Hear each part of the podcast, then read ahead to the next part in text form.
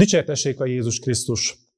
Kedves lelki gyakorlatozók, ma először találkozom veletek. Én Paskó Csaba atya vagyok, innen délvidékről, Vajdaságból. A Tompai határátkelőn, amikor átértek, az első kis faluba, Kelebiára érkeztek. Én itt vagyok plébános, és innen szólok hozzátok. Engedjétek meg, hogy ezen a héten veletek együtt elmélkedjek az evangéliumi részletekről. A Zarándok.ma nagybőti ráhangoló sorozatában vagytok. Örülök, hogy együtt készülhetünk a kereszténységünk egyik legnagyobb ünnepére, magára a húsvétra. Köszönjük, hogy feliratkoztál a csatornánkra. Ha nem tetted volna még, akkor javaslom, tedd meg most, hogy ne maradj le a további videókról. Nagybőjt harmadik vasárnapjának az evangéliumi részletével kezdeném. Részlet Szent János evangéliumából. Abban az időben, mivel közel volt a zsidók húsvétja, Jézus felment Jeruzsálembe, a templomban árusokat talált, akik ökröt, juhot és galambot árultak, valamint pénzváltókat, akik ott ültek. Ekkor kötélből ostort font, és kikergette mindannyiukat a templomból, ugyanígy a juhokat és az ökröket is, a pénzváltók pénzét pedig szétszórta. Az asztalokat felforgatta a galambárusoknak, meg azt mondta, vigyétek innen ezeket, ne tegyétek atyám házát vásár csarnokká. Tanítványainak eszébe jutott, hogy írva van, emészt a házadért való buzgóság. A zsidók erre így szóltak, Miféle csodajelet mutatsz, hogy ezeket teszed? Jézus azt válaszolta, romboljátok le ezt a templomot, és én harmad nap alatt fölépítem. A zsidók azt felelték, 46 esztendeig épült ez a templom, és te három nap alatt fel tudod építeni azt? Ő azonban testének templomáról beszélt, amikor föltámadta a halálból, tanítványainak eszébe jutott, hogy ezt mondta, s hittek az írásnak, és Jézus szavainak. És amíg Jézus a húsvét ünnepén Jeruzsálemben volt, sokan hittek az ő nevében, mert látták csodáit, amelyet tett. Jézus azonban nem bízott bennük, mert ismerte mindannyiukat, és nem szorult rá, hogy bárki is tanúskodjék előtte az emberről. Tudta ő, hogy mi lakik az emberben. Ezek az evangélium igéi. Jézus korabeli templomban a templom volt az az egyetlen egy hely, ahol nem érvényesült korlátlanul a római hatalom. Tudjuk, hiszen ez időtájt az ország, a zsidó ország római megszállás alatt volt. A rómaiak keserves ö, ö, tapasztalatok árán tanulták meg, hogy van egy hely Júdea provinciában, amelyre a béke megőrzése érdekében soha nem tehetik rá a kezüket, és ez a Jeruzsálemi templom. Jézus idejében törvény szólt arról, hogy itt a zsidók szabadon bíráskodhatnak, a római hatóságoknak pedig semmilyen beleszólásuk nincs az itt történt eseményekbe. Jézus szavai nagyon kemények. Vigyétek ezeket innen, ne, ne tegyétek az atyám házát vásárcsarnokká. Nem tudom, hogy van-e még egy ilyen hely, ahol Jézus ennyire keményen szólal fel.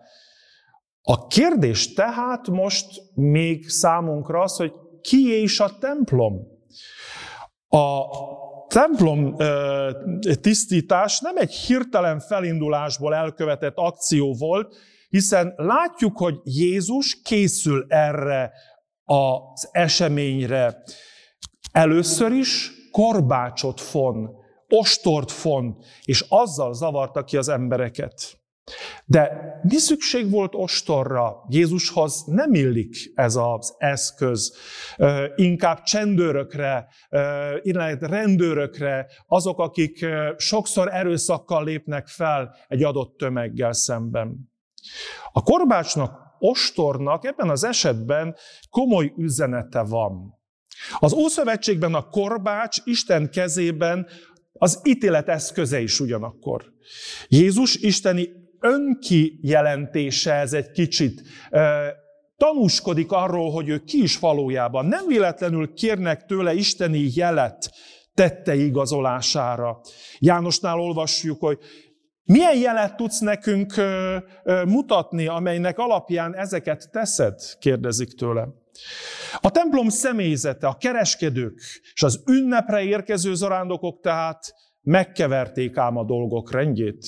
Ahelyett, hogy megmaradt volna Isten háza is, és a kereskedelem háza is a maga funkciójánál, összemosták ezeket a rendeltetéseket, és ezt Jézus nem tűrhette. Az evangéliumban olvassuk Jézus szavait, és itt egy nagyon nagy komoly lépést teszünk előre ebben az evangéliumban. Azt mondja, romboljátok le ezt a templomot, és én három nap alatt felépítem azt.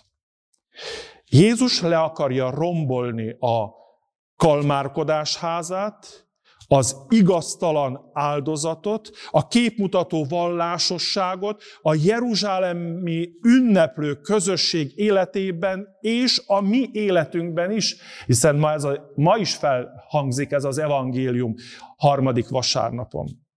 Meg is teszi ezt húsvétkor a Golgotán, amikor a saját halála és feltámadása által helyre állítja Isten házának, Isten népének rendjét, a régi új rendet. Keresztény testvérek, mindannyiunk számára kérdés az, hogy a mi testünk is templom. Ha Isten ma Jézus megjelenne a mi templomunkban és körülnézne, vajon mit találna? Mik lennének azok a dolgok, elemek, amelyet ostorral esetleg ki kellene zavarnia? Ma, amikor a Jézus testéről, az ő feltámadásáról, a harmadnapos feltámadásáról már elővetítve a húsvétról gondoskodik, és elővetíti, erről beszél. Amikor párhuzamosan a templomból kizavarja a kereskedőket, akkor valahol mi is a saját hibáinkat, a saját karakterbeli gyengeségeinket kellene tudnunk megváltoztatni. Ma Jézus mi az, amit megváltoztatna én bennem? Mi az, amit nekem meg kellene változtatnom, hogy hasonlóan a Jeruzsálemi templomhoz, amelyben egy kicsit a mennyországnak is az előképe, tetszőleges legyen Istennek, és hogy ezáltal elnyerhessük mi is majd az örök életet. Köszönöm, hogy velünk tartasz ezekben a napokban.